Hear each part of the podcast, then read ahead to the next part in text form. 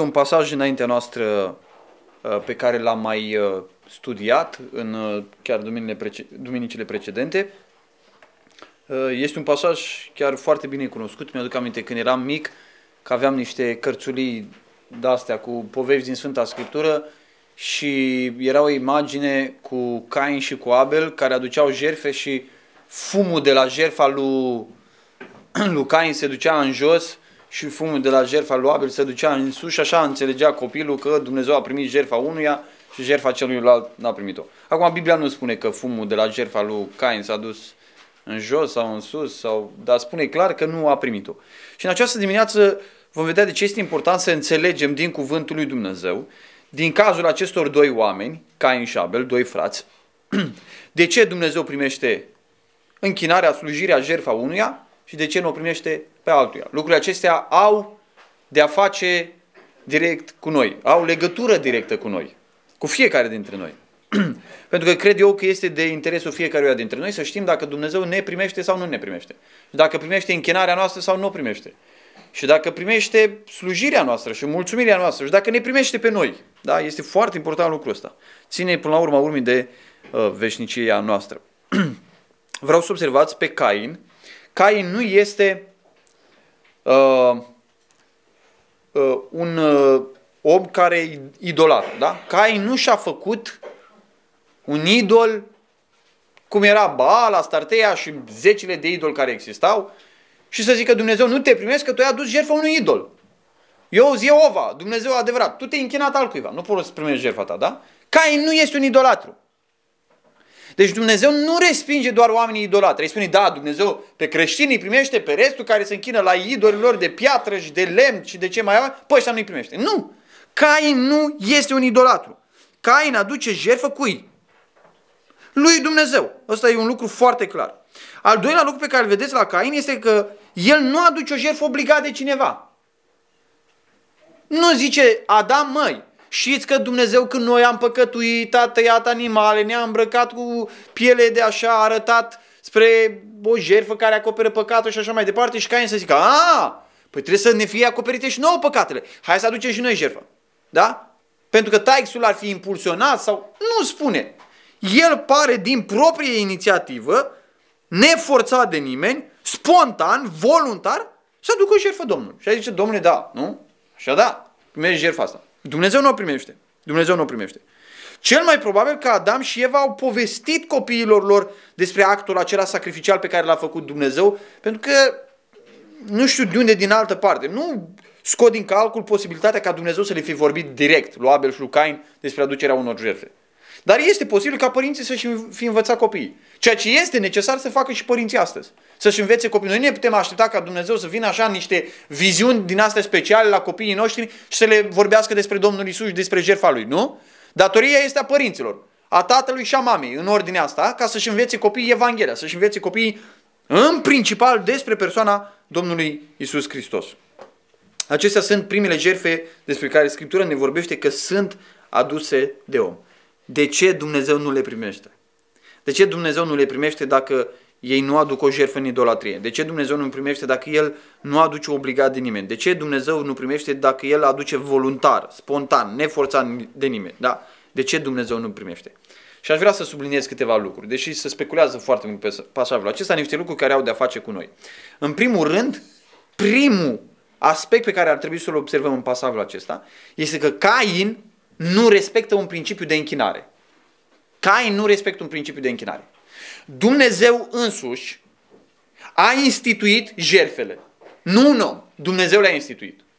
Și Dumnezeu le-a instituit și El a adus primele jerfe. Eu nu știu cum Dumnezeu a coborât și a jerfit animalele acelea și a îmbrăcat cu hainele de piele pe Adam și pe Eva. Nu știu cum le-a croit, nu știu cum a făcut, nici nu contează lucrul acesta. Dar este clar că însuși Dumnezeu sacrifică prima dată, aduce prima dată prima jertfă pentru a stabili un tipar. Adică un mod obișnuit de a se face lucrurile. Ca să fii împăcat cu Dumnezeu trebuie să aduci jertfă de de sânge. Ăsta e tiparul pe care l-a stabilit Dumnezeu. E simplu sau complicat? Foarte simplu. Să fii împăcat cu Dumnezeu, trebuie să fie între Dumnezeu cel Sfânt și omul păcătos o jertfă care acoperă păcatul omului, astfel încât omul să aibă intrare liberă la Dumnezeu. Foarte simplu. Ăsta este tiparul. Ăsta este principiul. În teologie, principiul ăsta este numit principiul regulativ. Principiul regulativ înseamnă că noi facem doar lucrurile acelea pe care Biblia ni le spune să facem. Da? Doar pe care Biblia ni le spune să facem. Cu alte cuvinte, Cain n-ar fi trebuit să se scarpine în cap. Dar oare dacă aduc niște orzi și pun acolo pe jertfă după ce am prăjit-o, e bine sau nu e bine? Dar oare dacă pun niște făină în jurul altarului pe care l-a construit, e bine sau nu e bine? Dar dacă aș face niște șanțuri în jurul altarului, e bine sau nu e bine? Astea ar fi fost întrebări inutile. De ce? Pentru că Dumnezeu nu a stabilit un asemenea tipar. Acum, în Vechiul Testament vedem că atunci când Dumnezeu instituie sistemul sacrificial pentru Israel, Dumnezeu dă mult mai multe porunci. Dar niciunul dintre ei nu avea voie să altereze regulile respective, corect? Sau principiile respective. Cum ți-a spus să pui tămâie, așa trebuia să o spui. Cum ți-a spus să o pisezi, așa trebuia să o pisezi. În cantitatea în care ți-a spus el, în combinația în care ți-a spus el, că dacă nu și pentru o tămâiere greșită Dumnezeu a omorât doi preoți. Și zice, păi nu e prea Dumnezeu aspru? Păi ce treabă are că e mai multă tămâie, mai puțină, în combinație diferite? Ce treabă are tot tămâie? Păi ce contează acum? Problema este o lipsă de respect față de Dumnezeu care a stabilit niște reguli. Și veți vedea de ce e important lucrul ăsta. Vedeți, de ce să mă supăr eu pe Dumnezeu că i-a trăznit pe fiii lui Aron când au adus tămâiere greșită? De ce să mă supăr eu pe Dumnezeu și să nu condamn pe oamenii ăștia doi care n-au respectat o regulă pe care o știau foarte clar?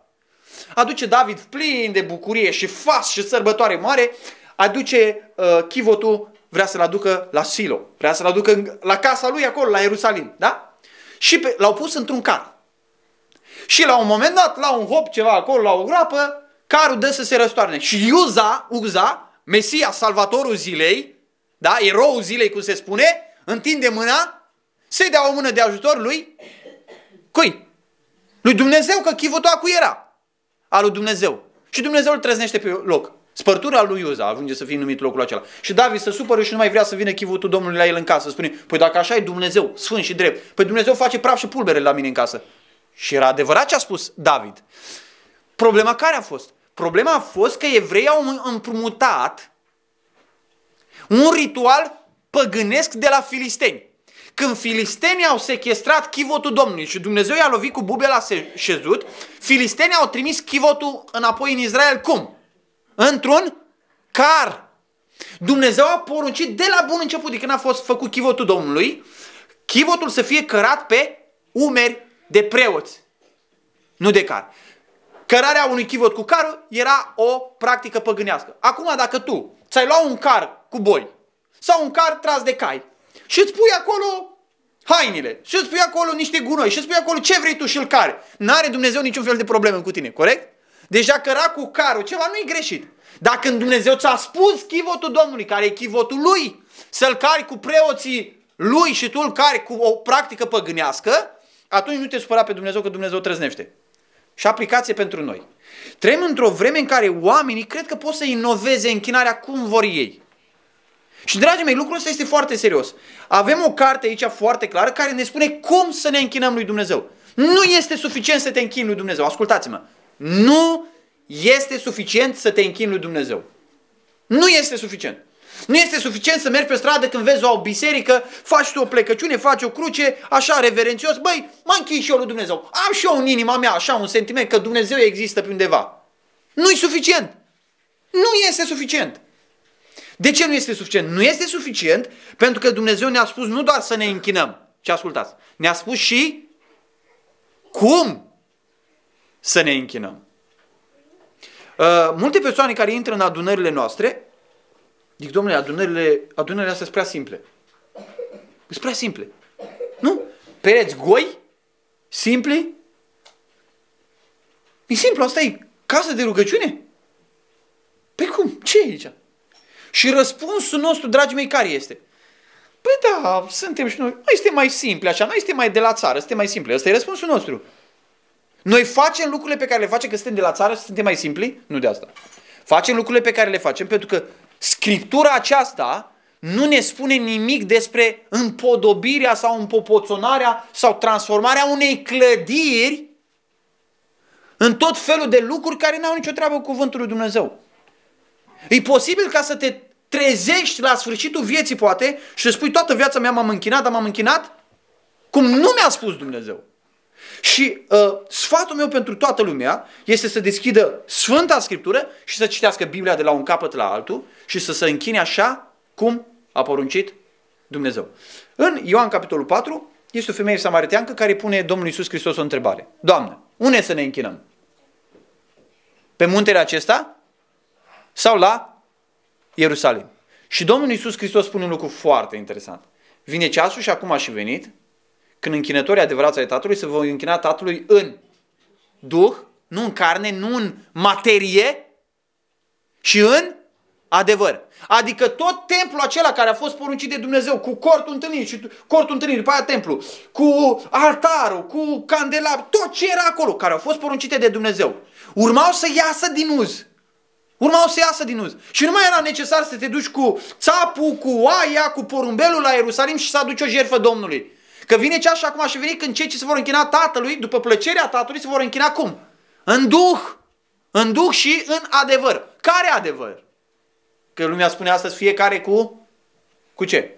Cu adevărul lui. Fiecare cu adevărul lui. Așa este, fiecare cu în ghilimele adevărul lui. Dar adevărul lui Dumnezeu este... Este? Unul singur. Dar adevărul lui Dumnezeu este unul singur. Și ar trebui să putem identifica în cuvântul lui Dumnezeu lucrurile pe care le facem în închinare. Ar trebui să putem identifica. Ascultați-mă, e foarte serios. Dacă vii într-o adunare creștină, ar trebui să spui, bun, ă, ce ați făcut voi prima dată? Păi prima dată ne-am rugat. Bun, unii spune în Biblie să vă rugați? Coloseni, Efeseni. Bun, spune. Ce ați făcut? Ați cântat. Unii spune în Biblie să cântați. Uite acolo, cântau, lăudau pe Dumnezeu. Bun. Ce ați făcut după aceea? Ați luat cina Domnului. Unde scrie Domnul în Biblie să luați cina Domnului? Uite, scrie acolo, Domnul Iisus ne-a poruncit. Pavel explică lucrul acesta. Nu doar le explică, îl vedem practicat în faptele apostolilor, da? Deci vine de la Domnul Iisus Hristos, îl vedem practicat în biserica primară și îl vedem învățat de apostoli. Da? Ce ați mai făcut după aceea? Am vestit cuvântul Domnului. De ce l-ați vestit cuvântul Domnului? Pentru că așa găsim în cuvântul lui Dumnezeu. Asta a făcut Isus, asta a făcut ucenicii, asta s-a făcut în biserica primară în adunare și în afara adunării și asta ne-a poruncit apostolii să facem. De asta facem lucrurile pe care le facem. De ce nu ne apucăm de dănțuit în adunare? V-ați întrebat vreodată? A, păi ar fi bizar, asta ar fi ridicol. Nu de asta! Ci pentru că nu ne spune Biblia nicăieri să facem lucrul ăsta. Pentru că nu ne spune Biblia nicăieri să facem lucrul ăsta. O grămadă de închinare astăzi. Vedeți, noi, noi ne uităm poate la bisericile tradiționale și spunem, da, e foarte ciudat cum se închină asta, oamenii ăia. Nu, o grămadă din adunările evanghelice au introdus tot felul de lucruri care n-au nici o treabă cu cuvântul lui Dumnezeu. Nici o treabă. Închinarea trebuie reglementată după cuvântul lui Dumnezeu. Ăsta este lucru care duce la dezastru din viața lui Cain. Cain nu ține cont de ceea ce Dumnezeu i-a spus să facă. Al doilea lucru este că prin ceea ce face Cain, el transmite un mesaj greșit despre calea mântuirii. Un mesaj greșit despre calea mântuirii. La ce mă refer? Când Cain aduce darul acesta din roadele ogorului, Cain ignoră că pentru a te apropia de Dumnezeu este nevoie de o jerfă. De o jerfă. Dacă cineva și aș vrea să înțelegeți bine ce spun acum. Dacă cineva vine și mulțumește lui Dumnezeu, de exemplu, Doamne, îți mulțumesc că ai fost bun cu mine, că mi-ai dat o familie extraordinară, că mi-ai dat o casă, mi-ai dat un soț cinstit și loial, mi-ai dat niște copii cuminți, uh, mi-ai făcut ogorul să rodească, mi-ai dat tot... Și omul ăla nu este mântuit și împăcat cu Dumnezeu, Dumnezeu nu primește nimic din ce face el. Absolut nimic. Calea mântuirii asta este. Înainte să ajungi la Dumnezeu, trebuie să treci prin această prin această jerfă pe care Dumnezeu a poruncit-o în Sfânta Scriptură. Cain nu are acoperire pentru păcatele lui. Cain se duce cu un dar la Dumnezeu, dar el nu are păcatele acoperite.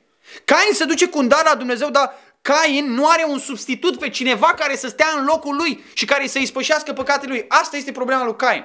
Când Cain aduce un dar de mâncare, Cain spune cu alte cuvinte, Dumnezeu mă acceptă cum? Prin roadele ogorului. Dumnezeu mă acceptă dacă am făcut o slujire, dacă am făcut un altă, Dumnezeu mă acceptă. Și adevărul este că Dumnezeu nu te acceptă. Domnul Iisus Hristos însuși vorbește în Matei capitolul 7 și spune, mulți vor veni în ziua aceea și vor spune, Doamne, n-am scos noi draci, n-am făcut noi minuni, nu ne-am dus în dreapta și în stânga. Și ne-am spune, da, dacă ai scos draci, dacă ai prorocit, dacă ai făcut minuni, sigur trebuie să te primească Dumnezeu, nu? Pe ce slujire extraordinară ai făcut? Nu! Nu asta e calea mântuirii. Nu aceasta este calea mântuirii. Cain transmite un mesaj greșit despre calea mântuirii. Că ea n-ar fi prin jertfa de sânge. Că n-ar fi prin jertfa de sânge. Și un alt lucru legat de acesta este că ceea ce face Cain este un rezultat al performanțelor personale. Cain a muncit ogorul, era plugar, a câștigat și a venit înaintea lui Dumnezeu și a arătat, uite Doamne, ce am reușit eu să fac.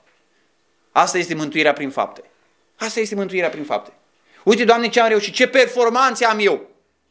Și Dumnezeu îl respinge. Pentru că Dumnezeu nu ne poate accepta pe niciunul dintre noi pe baza performanțelor noastre. Asta numim noi autojustificare. Când vii înaintea lui Dumnezeu și arunci înaintea ochilor lui Dumnezeu, ți-am adus roadele. Ce mai vrei? Nu mai ai nimic de spus acum. Uite, am făcut asta, am făcut asta, asta am reușit, uite, ți-am adus un dar. Ce zici de darul ăsta? Și Dumnezeu zice, băi, Cain, ești tu păcătos, ești tu cam mânios, așa, ai crize de mânie, dar nu e niciun fel de problemă. Pentru darul pe care le mi l-ai adus, da. Nu gândesc oamenii astăzi? Noi uităm la Cain, măi, Cain ăsta, ce a avut Cain ăsta în mintea lui când a crezut că Dumnezeu se lasă înșelat de darurile lui de mâncare? Vă întreb, avea Dumnezeu nevoie de darurile de mâncare a lui Cain? Oricât am nu știu, l-am considerat pe Cain neînțelept, să nu-i zicem altfel, lucrurile astea le vedem astăzi. Lucrurile astea le vedem astăzi. Vine cineva și cântă Domnului o cântare și se simte așa, să duce țanțoș la loc, am cântat Domnului o cântare. Ce, ce grozav s-o simțit Dumnezeu. Eu cântat el o cântare lui Dumnezeu. Nu mai putea Dumnezeu în cer de cântarea lui. M-am dus și am adus lui Dumnezeu, am dat, am dat, am dat milă la niște săraci, m-am dus și le-am împărțit acolo niște pâine, niște sarmale, niște nu știu ce. Dumnezeu trebuie să fie cu totul impresionat de mine. Cu tot impresionat. Dumnezeu în cer să fălește cu mine. Își cheamă toți arhanghelii, face, cheamă comitetul cerului, cheamă acolo sărbători și spune, uite ce a făcut omul ăsta. Fantastic așa ceva. Fantastic așa ceva. Nu. Nu, nici vorbă. Dumnezeu nu poate fi înșelat de lucrurile acestea, de performanțele noastre personale. Și vom vedea dacă ele sunt importante sau nu imediat mai încolo. O altă eroare majoră a lui Cain este că Cain pune mulțumirea și slujirea, care era falsă, vedem imediat cum era inima lui, înaintea împăcării. Eu n-am vrut să spun și nu vreau să spun că nu este important să ajutăm, de exemplu, oamenii. Eu n-am vrut să spun și nu spun că nu este important să slujim pe Dumnezeu. Eu n-am vrut să spun și nu spun că nu este important să-i mulțumim lui Dumnezeu, să-i cântăm lui Dumnezeu, să ne rugăm lui Dumnezeu, să ne dăm viața lui Dumnezeu și să slujim în toate modurile posibile pe care le găsim în cuvântul lui Dumnezeu. Eu nu spun că astea nu sunt importante, sunt foarte importante. Dar astea vin după ce te-ai împăcat cu Dumnezeu. Asta vin după ce l-ai primit pe Domnul Isus Hristos. Asta vin după ce te-ai întors la Dumnezeu, după ce te-ai pocăit, după ce ți-ai dat viața Domnului ca să fie spălată. Este important să cânți, este important să te rogi, este important să slujești, este important să mulțumești, este important să ajuți în dreapta și stânga și să faci tot ce poți tu pentru numele Lui Dumnezeu. Dar asta după ce ai adus jertfa de sânge. Dumnezeu a cerut și Israelului și jerfe de bună voie și jerfe de mulțumire. Cu alte cuvinte, dacă erai acasă și te gândeai, domnule, te uitai la prosperitatea pe care ți-o dat Dumnezeu și ziceai, vreau să mă duc și eu și să-mi arăt recunoștința față de Dumnezeu. Puteai să te duci. Dar tu trebuia să fii un om care întâi te-ai împăcat cu Dumnezeu. Păcatele tale să fi fost acoperite. Dumnezeu nu putea primi mulțumirea ta până tu nu aveai păcatele acoperite. Ăsta este principiul fundamental pe care trebuie să îl înțelegem. Și acesta este lucru pe care îl ratează Cain. Cain nu are rezolvată problema păcatului lăuntric. De unde știm lucrul ăsta? Uitați ce spune versetul 5. La Cain și la darul său n-a privit. Și Cain? Care e reacția lui Cain? Mă, Dumnezeu nu primește darul meu. Uite, Dumnezeu m-a trimis acasă, Dumnezeu spune, nu primesc darul tău, Cain. Bun. Ce face Cain? Ce ar fi trebuit să facă Cain? Să se pună să gândească. Sau să vorbească cu Dumnezeu, că Dumnezeu, vedeți, vorbește cu el. Deci Cain este un nelegiuit, un om mânios, are crize de mânie, vedem imediat că e un, un ucigaș, dar Dumnezeu vorbește cu Cain. Cu un ucigaș. Vorbește cu el. Bun. Ce ar fi trebuit să facă Cain? Dacă Dumnezeu vorbește cu el. Să pună o întrebare. Doamne, de ce nu ai primit șerfa mea. Darurile mele de mâncare. Doamne, asta e, asta e rezultatul muncii mele de anul ăsta. Ce am câștigat eu pe ogor. În loc să iau lucrurile astea și să le consum sau să le vând, ți-am adus și ție. De ce n-ai primit? Putea să întrebe? Putea să întrebe. Crezi că Dumnezeu ar fi zis sau nu? Sigur că i-ar fi zis că îi spune imediat după asta. Ascultați. Și Cain s-a mâniat foarte tare. Știți ce asta? Știți ce, cum ar fi tradus astăzi? Cain a avut o criză de, de nervi. Deci îl vezi pe Cain nu bombănind în jurul altarului, nervos, pufăind, ca un cazan, gata să explodeze. Foarte nervos. Foarte nervos. De ce n-a primit Dumnezeu jertfa mea? Un om care parcă ridică pumnul spre Dumnezeu. Vedeți starea lui Cain? Cain n-a devenit mânios acum în secunda asta. Cain ăsta era el. Și situația asta nu m-a scos din el cine era el cu adevărat. Cain până atunci s-a dat evlavios, Cain până atunci era și el religios, Cain a făcut și el ritualul cu jertfele, dar el avea o inimă plină de mânie. El era nevindecat, el avea păcatul lăuntri care clocotea în el și Dumnezeu prin jertfa asta dă la iveală afară. Cain, tu ai o problemă mai gravă. Cain, problema nu este că tu n-ai adus o jertfă. Problema este că tu ești un... Un ce? Un păcătos. Un păcătos. Și dovada că ești un păcătos și nu-ți dai seama de lucrul ăsta este că n-ai adus jertfă de sânge pentru păcat.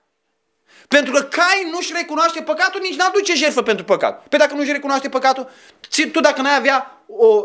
Tu te duce să plătești vreodată, uite, ăsta e un exemplu bun. Tu te duce vreodată la primărie sau la poliție, la Târgu Jiu, să plătești o amendă dacă nu ți-a venit întâi o foaie acasă? Da sau nu? Păi nu, de ce te-au apucat? Cum să te duci? Mă, am venit la primărie. Mă, n-am și eu o amendă, ați putea să-mi dați o amendă așa pentru ceva? Am chef să plătesc 10 bani, vă 10 milioane la primărie. Te duci, te-ai dus vreodată? Nu. No. Exact așa e cu păcatul. Până nu simți penalizarea care vine din partea lui Dumnezeu, Cain, ăsta e păcatul tău. Nu vii cu jertfa de sânge. De ce? Că tu nu ești păcătos. Eu n-am dat în cap la nimeni, eu nu m-am dus la nevasta nimănui, nimeni nu m-a văzut băut în șanț, eu n-am curvit, eu n-am făcut, nu ca ceilalți oameni, pentru ce să mă duc la Dumnezeu? Pentru ce să vin la pocăință? Nu că eu nu... Ăsta e Cain. Ăsta e Cain. Și atunci Dumnezeu îi respinge jerfa pentru a-i arăta că el are o problemă lăuntrică pe care n-a recunoscut-o, pe care n-a mărturisit-o înaintea lui Dumnezeu. Asta este problema lui Cain. Asta este problema lui Cain. Și nu doar atât, versetul 7 ne mai spune ceva. Spune așa. Dacă faci bine, nu vei fi bine primit și dacă nu faci bine, păcatul să culca la ușă, păcatul cui? A lui Cain. E despre el e vorba. Și daruința lui va fi îndreptată spre tine, dar tu stăpânește peste el. Deci Cain avea o problemă cu păcatul din viața lui. Și el credea că Dumnezeu îi primește mulțumirea, recunoștința lui care era falsă, da? Era falsă. Practic, ceea ce se întâmplă este că Cain nu este transformat pe dinăuntru. Și vreau să vă dau uh, numai un exemplu. Numai un exemplu din Sfânta Scriptură, deși v-aș putea da o grămadă, și să vedeți că principiul acesta al respingerii jerfelor în datorită trăirii în păcat se găsește peste tot în Sfânta Scriptură. Vă citesc de la Isaia. Isaia, capitolul 1, versetul 10. Dumnezeu vorbește cu poporul Israel, care este poporul legământului. Da? Și zice așa. Ascultați cuvântul Domnului căpetenii ale Sodomei. Cum se spune lui Israel așa ceva? Și ce înseamnă sodomit, nu? Păcatul sodomiei homosexualitate sau lesbianism. Despre asta vorbește. Și numește căpetenii ale Imaginați-vă cum ar fi auzit mari preoți din Israel că vine Isaia la ei. Vine Israel, predicator. Vine predicator, se ridică și spune la templu acolo. Ascultați căpetenii ale Sodomei. Cu totul șocant. Ai fi spus, băi, Isaia și-o ieșit din mință. Ăsta e descreierat, e bolnav. E... Nu-i normal. Cum să spui așa ceva poporului Israel, poporului Domnului? Precați urechea la legea Dumnezeului nostru în caz că n-ați închemat N-ați înțeles când v-am zis că sunteți sodomiți? Le spune că sunt și gomoriți, nu? Popor al Gomorei. Sodoma și Gomora. Zice, exact ca ei sunteți. Păi cum așa? Păi suntem poporul Domnului. Noi avem legea. Noi avem jerfere. Noi avem preoții. Noi avem uh, uh, cortul întâlnirii. Ce îmi trebuie mie mulțimea jerfelor voastre? Zice Domnul. Păi cum adică ce trebuie, Doamne? Nu tu ne le-ai cerut? Îți citim din Deuteronom, din Levitic. Tu nu le-ai cerut. Cum adică ce trebuie? Nu tu... Îi trebuia lui Dumnezeu? Dumnezeu le-a cerut pentru el? Sunt sătul de arderile de tot. de berbeci și de grăsimea vitelor îngrășate. Și nu-mi place sângele taurilor și al meilor și al țapilor. Fantastic. Cum așa ceva? Cum să nu-i placă lui Dumnezeu? Păi El le-a cerut. Când veniți să vă arătați înaintea feței mele, cine a cerut aceasta din mâna voastră ca, ca să călcați curțile mele, curțile mele? Nu mai aduceți daruri de șarte. Tămâia mea este o urăciune, dar el a cerut-o. Luna nouă, sabatul și șchemarea adunărilor, nu pot suferi, ia ascultați, nu pot suferi nelegiuirea și adunarea de sărbătoare. Sau nu pot să văd nelegiuirea unită cu sărbătoarea. Cain vine la sărbătoare, da? E o sărbătoare să aduci un dar de mâncare Domnului. Vine și face o sărbătoare în cinstea Domnului. Dar face o sărbătoare unită cu nelegiuirea. Cu nelegiuirea. Sufletul meu urăște lunile voastre noi. Ce poate să spună Dumnezeu mai clar? Când Dumnezeu, auziți, Dumnezeu spune, sunt sătul. Nu-mi place. Călcați, purcați curțile mele. Daruri deșarte.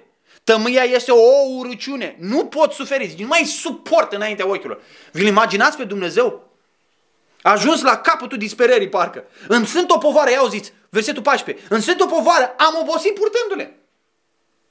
Și când vă întindeți mâinile, îmi voi ascunde ochii de voi. Chiar dacă vă veți mulți rugăciunile, nu vă voi asculta. Pentru că mâinile voastre vă sunt pline de sânge. Asta este problema. Slujire, mulțumire, recunoștință, jerfe, erau grămadă de la poporul Israel, grămadă. Dar trăiau în păcat și Dumnezeu îi respinge. Asta este problema lui Cain.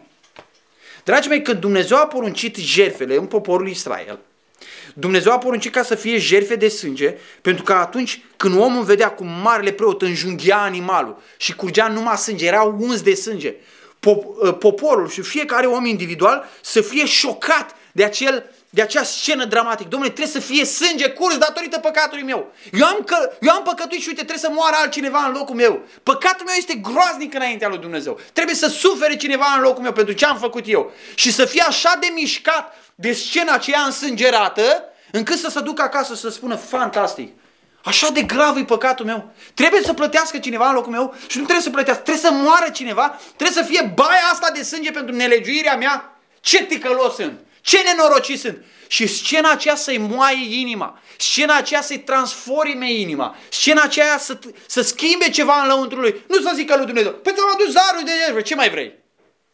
Înțelegeți? Asta era problema și a lui Cain și a evreilor. Ați vrea Dumnezeu jertfe? Nu e problemă, avem jertfe, câte vrea. Ți-am adus jertfe, iartă-ne.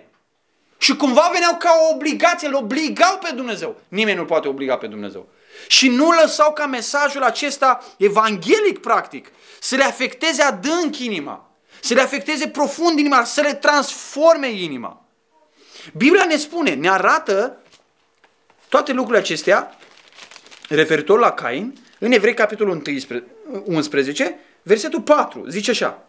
Prin credință Abel i-a adus lui Dumnezeu o jertfă mai bună decât Cain. Ce a făcut diferența? Credința. Cain a venit cu performanțele lui, cu faptele lui. Credința. Prin credința Abel a adus lui Dumnezeu o jertfă mai bună decât Cain. Prin care a primit mărturie că este drept. Dumnezeu mărturisind despre darurile lui și prin ea el încă vorbește deși a murit. Transmite un mesaj Abel. Și transmite un mesaj, vedem imediat, despre Domnul Isus Hristos. Deci, practic, problema lui Cain este că Cain nu a avut credință, n-a avut credință și datorită lipsei de credințe n-a adus o jerfă lui Dumnezeu. Adică, când Dumnezeu a poruncit jertfele alea, vreau să înțelegem foarte clar, aduceai un miel, aduceai un vițel, aduceai un berbec, da? Când Dumnezeu a poruncit jertfele acelea și era sacrificat jertfa respectivă, Dumnezeu vroia să arate că omul este păcătos, irecuperabil. El nu poate să facă nimic pentru sine, altcineva Acolo era simbolul un animal. Altcineva trebuie să plătească pentru el, da? Deci primul lucru pe care Dumnezeu vrea să-l transmită unui păcătos prin jertfa aceea este că omul este un păcătos iremediabil. Când Dumnezeu l-a trimis pe Fiul Său, la fel cum a cerut jertfele acelea, a trimis jertfa supremă pe Fiul Său, asta a vrut Dumnezeu să spună. Ești un păcătos iremediabil. Nu poți să faci nimic pentru tine. De asta l-am trimis pe Fiul meu. Ăsta e primul lucru. Al doilea lucru pe care îl transmitea Dumnezeu, prin jertfa de moarte și de sânge, este că Dumnezeu este sfânt și drept și Dumnezeu nu-și negociază sfințenia și dreptatea. Dumnezeu nu poate fi cumpărat cu daruri de mâncare. Dumnezeu nu poate fi cumpărat cu slujire. Dumnezeu nu poate fi cumpărat cu fapte bune. Este nevoie de o jertfă. Atât de sfânt este Dumnezeu. Și vedeți, problema omului este când omul vede un Dumnezeu care reacționează așa, zice Dumnezeu este prea strict. Este prea strict Dumnezeu. Și așa este. Dumnezeu nu-și negociază sfințenia lui, de asta l-a trimis pe însuși Fiul Său. Că dacă și-o putea negocia, nu-l trimitea pe Fiul Său. Deci primul lucru pe care îl înveți datorit din jertfele acestea este că omul este un păcătos iremediabil. Al doilea lucru este că Dumnezeu este sfânt și pedepsește păcătosul. Dar El a dat o cale de salvare a păcătosului. Nu mai pedepsește păcătosul, ci pedepsește jertfa. Pedepsește jertfa. Al treilea lucru este că între Dumnezeu sfânt și omul păcătos, ca ei să poată să vină din nou împăcați împreună, trebuie să existe ce? O jertfă! Ăsta e al treilea lucru. Ca să poți să venea evreul la altar și Dumnezeu, dacă era drept, trebuia să-l trăznească pe loc. Tu ești un nenorocit păcătos. Eu, tu nu ai acces în prezența mea. Aici e cortul întâlnirii. Aici e prezența lui Dumnezeu sfântă și dreaptă. Dumnezeu mânia lui trebuia să-l pulverizeze de acolo. Dar Dumnezeu îl acceptă pentru că el venea cu o jerfă. Asta transmiteau jertfele acelea. Între omul păcătos și Dumnezeul sfânt trebuie să fie un mijlocitor. Dar un mijlocitor jerfit. Și jerfit până la sânge. Al cincilea, al patrulea lucru pe care trebuia, îl transmiteau jertfele acestea este că în scena aceea pe care o vedeai, veneai păcătos, merit înaintea lui Dumnezeu, aflai că Dumnezeu este sfânt și drept. Se punea mijlocitorul acesta care era jertfit, înlocuitorul acesta jertfit și următorul lucru care trebuia să îl producă jertfa era să transforme inima, să schimbe inima, să te uiți și să spui Dumnezeu e sfânt și drept. Eu sunt un păcătos nenorocit. Dumnezeu mi-a găsit o cale de scăpare, o cale de salvare, o cale prin care să mă pot apropia de El, o cale prin care să mă pot împăca de El, cu El, jertfa de sânge. Ce trebuia să facă lucrul ăsta în inima ta? Se duce acasă și să spui, fain, tată. Bă, frumos ce-a făcut Dumnezeu. Să pot eu trăi de acum în păcat și când am păcătuit, i-aduc lui Dumnezeu un berbec, i-aduc un țap, i-aduc un vițel, fain. Ta! Mă, bună! Asta trebuia să fie reacția? Nu. Reacția trebuia să fie una de smerenie, trebuia să fie uh, o reacție de mulțumire, de recunoștință, de umilință și să te duci apoi și să umbli în voia lui Dumnezeu, recunoscător lui Dumnezeu. Asta trebuia să se întâmple, da? Asta trebuia să se întâmple. Și ultimul lucru, foarte important, jertfele acelea îți arătau că totul este prin har și este asigurat de Dumnezeu. Ce ai făcut tu? Nimic. Dumnezeu nu zicea, aduci jertfa, dar înainte să aduci jertfa, vreo două luni de zile, fă măcar așa, cât poți tu niște fapte bune. Nu asta zicea Dumnezeu. Dumnezeu a asigurat și a aprovizionat poporul cu animale, cu jerfe și totul era prin har. Când un evreu sau în cazul nostru Cain refuza să aducă jertfă de sânge, el nega ca păcătuit, că dacă păcătuia trebuia să aducă jertfă de sânge. El nega ca păcătuit, nega sfințenia lui Dumnezeu, nega necesitatea unei jertfe, practic negai pe Domnul Isus Hristos. Da? Că despre el vorbeau jertfele acestea. Negai transformarea de care ai nevoie. Când te duceai jertfa asta, spune, Doamne, sunt iarăși un păcătos, de asta am venit din nou. Am nevoie de schimbare, am nevoie de transformare, am nevoie de acoperirea păcatului. Negai nevoia substituției, înlocuirii, ca altcineva să stea în locul tău. Negai uh, nevoia unei morți, a sângelui. Asta era problema. Deci, practic, problema fundamentală a lui Cain este că Cain este un necredincios, este un necredincios care respinge mesajul evanghelic a jerfelor. Aplicație foarte simplă și practică pentru noi. A nu veni la Dumnezeu prin Domnul Isus Hristos. A nu apela la Dumnezeu pe baza jertfei Domnului Isus Hristos înseamnă să rămâi în necredință. A nu veni la Domnul Isus Hristos înseamnă să spui, n-am nevoie de jertfa lui, eu nu sunt păcătos. Sau nu sunt chiar așa de păcătos. A nu veni la Dumnezeu prin Domnul Isus Hristos înseamnă să negi păcatul personal. Eu n-am nevoie. Asta înseamnă. A nu veni la Dumnezeu prin Domnul Isus Hristos înseamnă să ne sfințenia lui Dumnezeu. Las că o rezolv eu cumva cu Dumnezeu. O dau eu cumva. Că ajung la balanță, că faptele bune, că milostenele, că n-am dat în cap la nimeni. Asta înseamnă să ne sfințenia lui Dumnezeu. Să crezi cumva că Dumnezeu cu ochii lui ca para focului nu pătrunde până în măruntaiele ființei tale și vede toată mizeria și nelegiuirea dinăuntru. Asta înseamnă. Să nu te duci prin jertfa Domnului Isus Hristos înseamnă să negi sfințenia lui Dumnezeu, să negi păcatul personal, să negi pe Domnul Isus Hristos. Asta este o insultă la adresa lui Dumnezeu. O insultă la adresa lui Dumnezeu. Dumnezeu ne-a dat pe Domnul Isus Hristos la crucea de la Golgota ca jertfă de ispăcire pentru păcatele noastre. Dacă nu vin la El, spun eu nu am nevoie de El. Ce ofensă mai mare este la adresa lui Dumnezeu? Ce ofensă mai mare? Cain a adus ofensa supremă la adresa lui Dumnezeu. Eu nu aduc jertfă de sânge. Eu aduc jertfă daruri de mâncare. Ofensa supremă. A negat Dumnezeirea, a negat păcătoșenia personală, a negat calea pe care i-a dat-o Dumnezeu ca să se apropie de el. A negat totul. A negat substituția, a negat înlocuirea, a negat uh, transformarea de care ne avea nevoie, a negat absolut totul. Deci, practic, jerfele acelea și jerfa Domnului Isus Hristos transmit mesajul Evangheliei. Cain, deși nu știe Evanghelia în felul în care o știm noi, Cain avea la dispoziție promisiunea Evangheliei. Jerfa asta spunea, Dumnezeu este sfânt. 2. Eu sunt un păcătos. 3. Dumnezeu prin har mi-a pus la dispoziție o jerfă ca să-mi acopere păcatele mele. 4. Această jerfă care mi-acoperă păcatul trebuie să-mi transforme inima, să mă facă să gândesc serios la starea în care eu mă aflu. Da? Asta trebuia să se întâmple. Și după aduce acelei jerfe, el să se dedice totul, în totul lui Dumnezeu și să aducă jerfe de mâncare și alte lucruri. După aceea, după împăcare, după acoperirea păcatului. Da? Versetul 5 ne arată că Dumnezeu nu poate privi jertfa lui Cain, zice și la Cain și la darul său, nu a privit binevoitor. Vedeți, nu zice că n-a primit jertfa lui. Da? Dar spre Cain și spre Jertfa cui? Lui. Dumnezeu spre mine și spre o jertfa mea. Personal, El nu poate privi.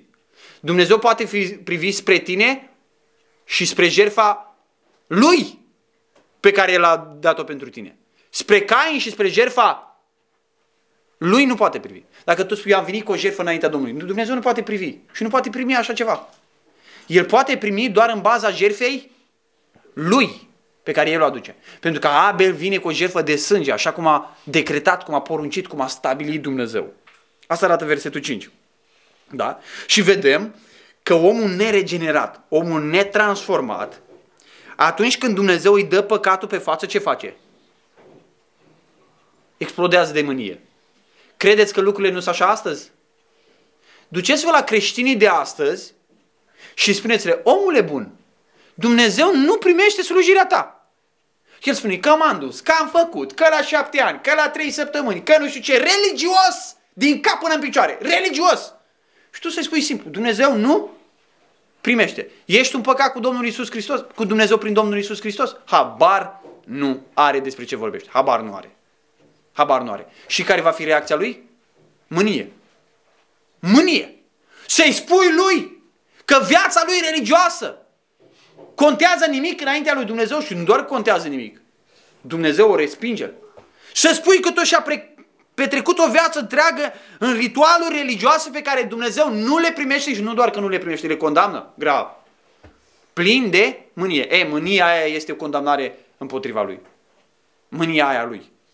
Reacția omului firesc când Dumnezeu îi arată păcatul și îl respinge, și îl respinge, reacția omului firesc este mânia. Dar Dumnezeu îl respinge pe Cain pentru a-l învăța care e calea mântuirii. Dacă eu aș veni cu slujirea mea, cu darurile mele, cu milostenile mele înaintea lui Dumnezeu, nefiind în păcat cu Dumnezeu prin Domnul Isus, și zic, Doamne, uite, am dat acolo, am făcut acolo, m-am purtat așa, am fost la biserică, am făcut nu știu ce ritualuri și Dumnezeu spune, le resping. Eu nu trebuie să am o criză de mânie. Eu trebuie să înțeleg că trebuie să mă împac cu Dumnezeu prin Domnul Isus Hristos. Eu trebuie să înțeleg că nu pot să pun slujirea asta a mea pe cântar și pe talerul celălalt să fie jertfa Domnului Isus Hristos și să văd dacă echilibrez cumva. Eu trebuie să înțeleg că toată slujirea mea este mânjită de păcatul din inima mea, da? Este mânjită de păcatul din inima mea și trebuie să mă duc la jertfa Domnului Isus Hristos. Mâinile alea cu care Cain a adus, mâinile alea cu care Cain a adus darurile înaintea Domnului erau niște mâini mânjite de păcat. Inima aceea care l-a împins pe Cain să se ridice de jos și să aducă dar Domnului era o inimă stricată, păcătoasă, plină de mânie. Și Dumnezeu îl respinge. Pentru că Cain nu era transformat. Cain nu înțelesese cine e Dumnezeu, cine e El și care e singura cale de împăcare. Asta e dovada că El nu era transformat. Eu nu am zis că Cain e vinovat că nu e perfect. Eu nu asta am zis. Am zis eu așa? N-am zis. Eu n-am zis că Dumnezeu l-a respins pe Cain pentru că nu era perfect. Am zis eu așa ceva? N-am zis. Dumnezeu nu de asta l-a respins pe Cain. Abel era perfect? Nu era perfect nici Abel. Dar Abel a știut, sunt un păcătos. Eu nu pot fi considerat drept neprihănit înaintea lui Dumnezeu decât dacă aduc o jertfă de sânge. Cineva trebuie să moară pentru mine. Asta trebuie să înțelegem. Cineva trebuie să moară pentru mine. Cineva trebuie să stea în locul meu. Sunt un păcătos nenorocit, irecuperabil. În afară de calea de mântuire pe care mi-a dat-o Dumnezeu, nu am nici o șansă. Niciuna. Și Cain, prin credință, a acceptat ce i-a, ce i-a dat Dumnezeu. Ce i-a dat Dumnezeu. Versetul 6. Și Domnul a spus lui Cain, ați văzut că e foarte, uh, uitându-ne în capitolele, primele capitole din Geneza, întrebările sunt foarte importante, nu? Unde ești? Adame, nu? Ce ai făcut? Și vine Dumnezeu la, la Cain și îl întreabă pe Cain, fiți atenți, îl întreabă pe Cain așa. Și Domnul a spus lui Cain, de ce te-ai mâniat și de ce ți s-a posomorât fața? Știa Dumnezeu de ce s-a mâniat? Știa? Știa. De ce îl întreabă? Știți de ce îl întreabă? Ca el să se gândească el la ce era în inima lui, ca el să recunoască. Dumnezeu smulge din gură, vrea să smulgă din gura lui Cain mărturisire. Cain, de ce te-ai mâniat? Păi m-am mâniat că eu am venit în competiție cu fratele meu. Păi m-am mâniat că eu n-am înțeles că sunt păcătos de norocit, că tu ești sfânt și că nu pot fi acceptat decât prin jertfă. Eu am venit arogant, am venit pe baza faptelor mele, pe baza uh, performanțelor mele, pe... am venit să mă justific înaintea ta, am venit să-ți arăt ce grozav sunt eu. De asta s-a mâniat. De asta îl întreabă Dumnezeu. Vezi, Dumnezeu nu îl întreabă ce ai făcut, Cain. Îl întreabă de ce te-ai mâniat. Dumnezeu nu discută de jertfa lui. Dumnezeu nu zice, nu a fost bun grâu, a avut ceva tăciune în el. Asta spune Dumnezeu. Nu. Dumnezeu nu chestionează absolut deloc jertfa lui. Dumnezeu chestionează inima lui. Inima lui. Vezi când discutați cu copiii, foarte important. Că noi suntem exact ca ei. Se mai ciondănesc între ei, fac anumite treznăi. Una din întrebările cele mai importante pe care poți să le pui este de ce ai făcut? Te-ai bătut cu ăla. De ce ai făcut? Pentru că și el nu știu ce. Începe să spună. Și el începe să gândească și să spună, să spună cu gura lui fără să-și dea seama pe ce principiu funcționează el. Principiul pe care funcționează el când se ciondănesc între ei este asta. Dacă frate s-i tras una, el fără milă îi dă cu piciorul în gură, îi dă cu piciorul în ochi, chiar dacă e dintr-o familie de credincioși. Asta e principiul pe care el funcționează. E ca un păgân. Da? Mi-a dat una, îi dau și eu. Nu una, două, trei, cu mânie. El spune principiul cu gura lui. Întrebarea de ce este o întrebare crucial. Pentru că este o întrebare care descoperă ce e în inima noastră. Și important să ne punem întrebarea asta tot, tot timpul. De ce am venit la adunare? De ce nu am venit la adunare? Foarte important. Și să-ți dai înaintea, să-ți dai înaintea ochilor tăi, practic. Înaintea conștiinței tale. Să-ți dai pe față lucrurile care te, lucrurile care te motivează, care te mișcă. Da? Și apoi versetul 7 și 8, versetul 7 și 8, Uh, dacă faci bine, nu vei fi bine primit. Da? Lucrul ăsta se poate referi și la jerfe, dacă aduci, dacă faci bine în jerfele pe care le aduci, vei fi bine primit. Da? Și la trăirea lui, care era, știm foarte clar aici, o trăire dezastroasă. Și acum, și dacă nu faci bine, păcatul stă culcat la ușă și dorința lui va fi îndreptată spre tine, dar tu stăpânește peste el. Acum, s-ar putea să înțelegem foarte greșit uh, ce spune Dumnezeu aici. Ce spune Dumnezeu lui Cain? Nu mai aduci jerfe, nu mai stăpânește păcatul și o să fii în regulă. Ăsta e mesajul Evangheliei? Ăsta e mesajul Evangheliei? Spune lui Cain care are crize de mânie, spune să nu se mai mânie. Poate? Dumnezeu nu-i spune că poate. Dar știți ce se întâmplă? Ascultați-mă bine. Când respingi calea mântuirii prin jerfă, când respingi apropierea de Dumnezeu prin jerfă, ce rămâne când nu mai este Evanghelia? Și ce rămâne? Legea. Legea atâta rămâne. Ai respins calea mântuirii prin jertfă care acoperă păcatul, care transformă inima. De acum singurul lucru care rămâne pentru tine sunt poruncile. Păcatul e după tine, ai respins jertfa lui Dumnezeu, păcatul e după tine, responsabilitatea ta înaintea lui Dumnezeu, chiar dacă ai refuzat jertfa Domnului Isus, este să ce? Să stăpânești păcatul. Poți? O, nenorocitul de mine, spune Apostolul Pavel. Cine mă mai izbăvi din trupul acesta de moarte? Vreau să fac binele, dar rău stă lipit de mine. Mulțumiri fie aduse lui Dumnezeu care ne dă ce? Izbăvirea, eliberarea prin Domnul Isus Hristos. Dacă Fiul vă va face slobozi, spune Domnul Isus Hristos, veți fi cu adevărat slobozi. Cain nu se putea elibera pe sine, Cain nu putea să stăpânească păcatul singur. Dar când ai respins calea de apropiere față de Dumnezeu, de acoperirea a păcatului prin jertfa, ascultă-mă, când ai respins jertfa, rămâi cu legea. Rămâi cu porunca. Este datoria ta înaintea lui Dumnezeu să stăpânești păcatul. Dar nu pot. E datoria ta în continuare. Pentru că ți-am pus jertfa la dispoziție care îți acoperă păcatul și îți transformă inima și ai respins-o. Rămâi cu legea. Și legea duce condamnare. După ce discută Dumnezeu cu el, devine ca un om uh, pocăit și credincios? Nici vorbă. Nici vorbă. Asta este, dragii mei. Ai ori lege, ai ori Evanghelie. Nu se poate și una și alta. Ai ori Evanghelie care transformă viața ta și acoperă păcatul tău, ori rămâi cu legea. Și legea aduce condamnare. Asta face legea. Legea aduce condamnare. Și acum aș vrea să închei cu următorul lucru. Și ce cred eu că Dumnezeu ne-a dat ochi? Dumnezeu ne putea da, Dumnezeu în infinitatea minții sale, dumnezeiești, putea să ne facă cu 10 simțuri. Putea să ne facă cu 15 simțuri. Și cu totul altele decât astea pe care le avem acum. Dumnezeu e infinit. Dumnezeu ne-a făcut așa. Și Dumnezeu ne-a dat ochi. Și ascultați-mă. Prima scenă dramatică pe care Dumnezeu a făcut-o în fața ochilor omului a fost o jerfă. Omul până atunci a văzut lucruri frumoase, apetisante, estetic, ă, extraordinare. Extraordinare. Prima scenă dramatică pe care a făcut-o Dumnezeu a fost când a sacrificat niște animale în fața lui Adam și Eva. Știți de ce? Pentru ca scena asta șocantă să rămână imprimată pe retina lor și în căpățâna lor. Asta a fost prima scenă dramatică. De asta mi-a dat Dumnezeu ochi. Mi-a dat Dumnezeu ochi și le-a dat ochi ca să vadă jertfele acelea și în jertfele acelea să vadă jertfa supremă pe Domnul Isus Hristos. Și ne-a dat Dumnezeu ochi ca să înțelegem că la fel cum vedeau ei jertfele acelea și înțelegeau, am nevoie de un răscumpărător, am nevoie de un locuitor, e nevoie să curgă sânge pentru mine, e nevoie să moară cineva. Da, e dramatică scena, e șocantă scena, e însângerată scena. La fel cum vedeau cu ochii fizici, la fel să vezi tu azi cu ochii spirituali crucea de la Golgota, cu ochii spirituali a inimii. Să înțelegi că la fel cum vezi cu ochii fizici, la fel trebuie să vezi cu ochii credinței. Pe Domnul Isus Hristos la Golgota, răstignit, crucificat, omorât, sub mânia lui Dumnezeu, sub dreptatea lui Dumnezeu, pentru călcările de lege pe care noi le-am făcut față de Dumnezeu.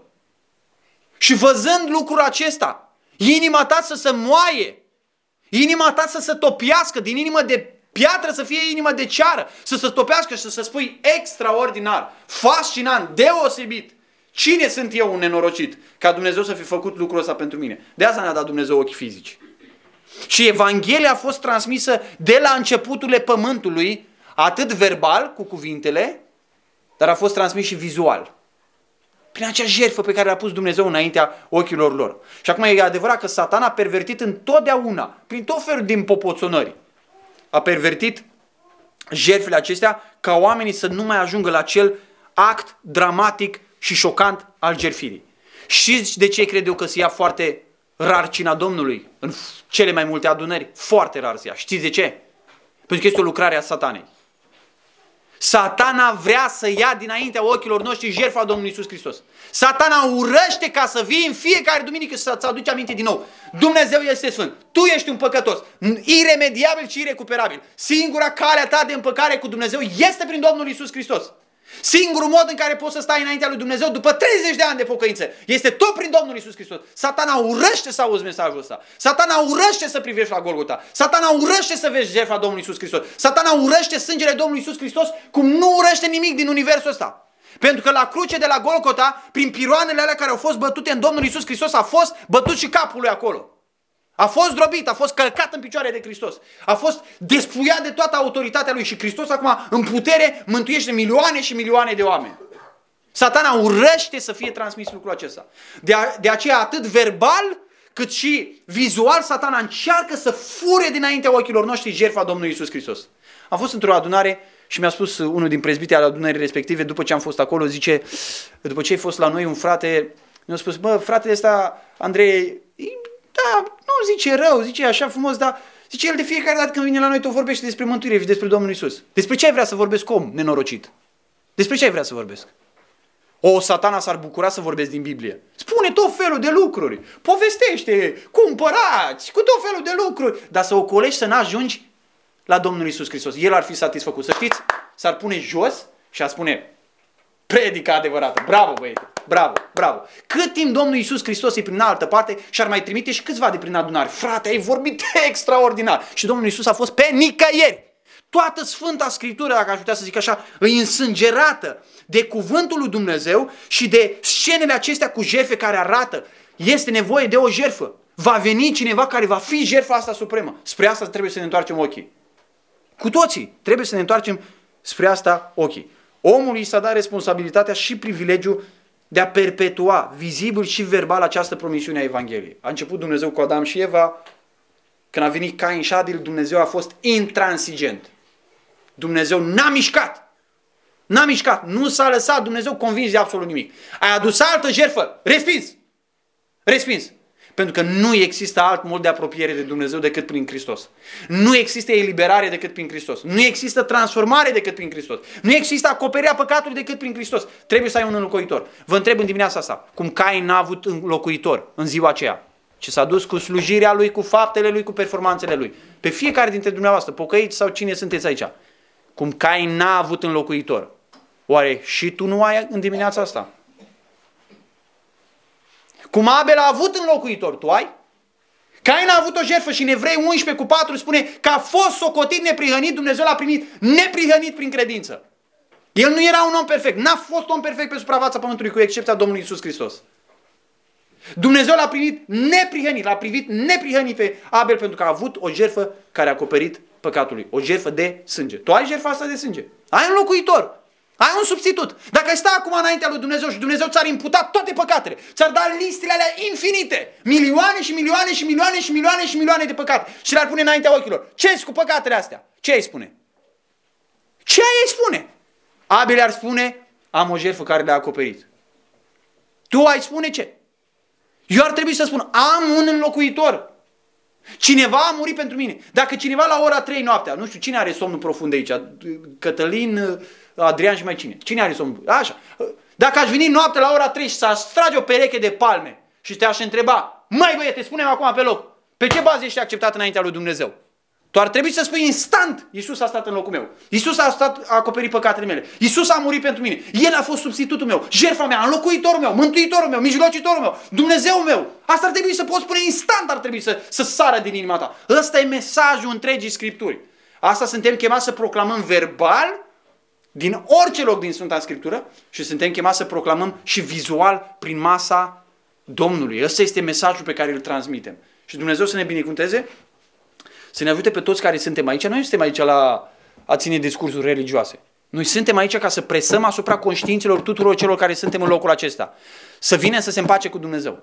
Să-L primească pe Domnul Isus Hristos. Suntem ambasadorii Lui, suntem niște oameni slabi, dar care avem un mesaj extraordinar de frumos. Și te chemați să să presăm asupra conștiinței fiecăruia să vină să se împace cu Dumnezeu. Performanțele religioase, ritualurile, religia nu ajută la absolut pe nimeni cu nimic. Trebuie să te împaci cu Dumnezeu.